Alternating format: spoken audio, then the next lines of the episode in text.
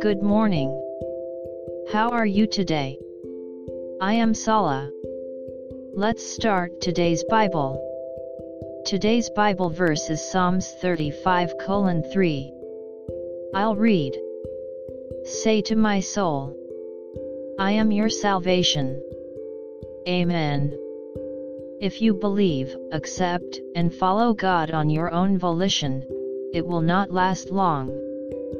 From the day after you believe, that desire will fade away, and you will eventually let go of God's hand. But God will not let go. John 15:16 You did not choose me, but I chose you and appointed you. I am saved only by God's grace. My salvation is God Himself. May we be thankful for His salvation today as well. God bless you. See you next week.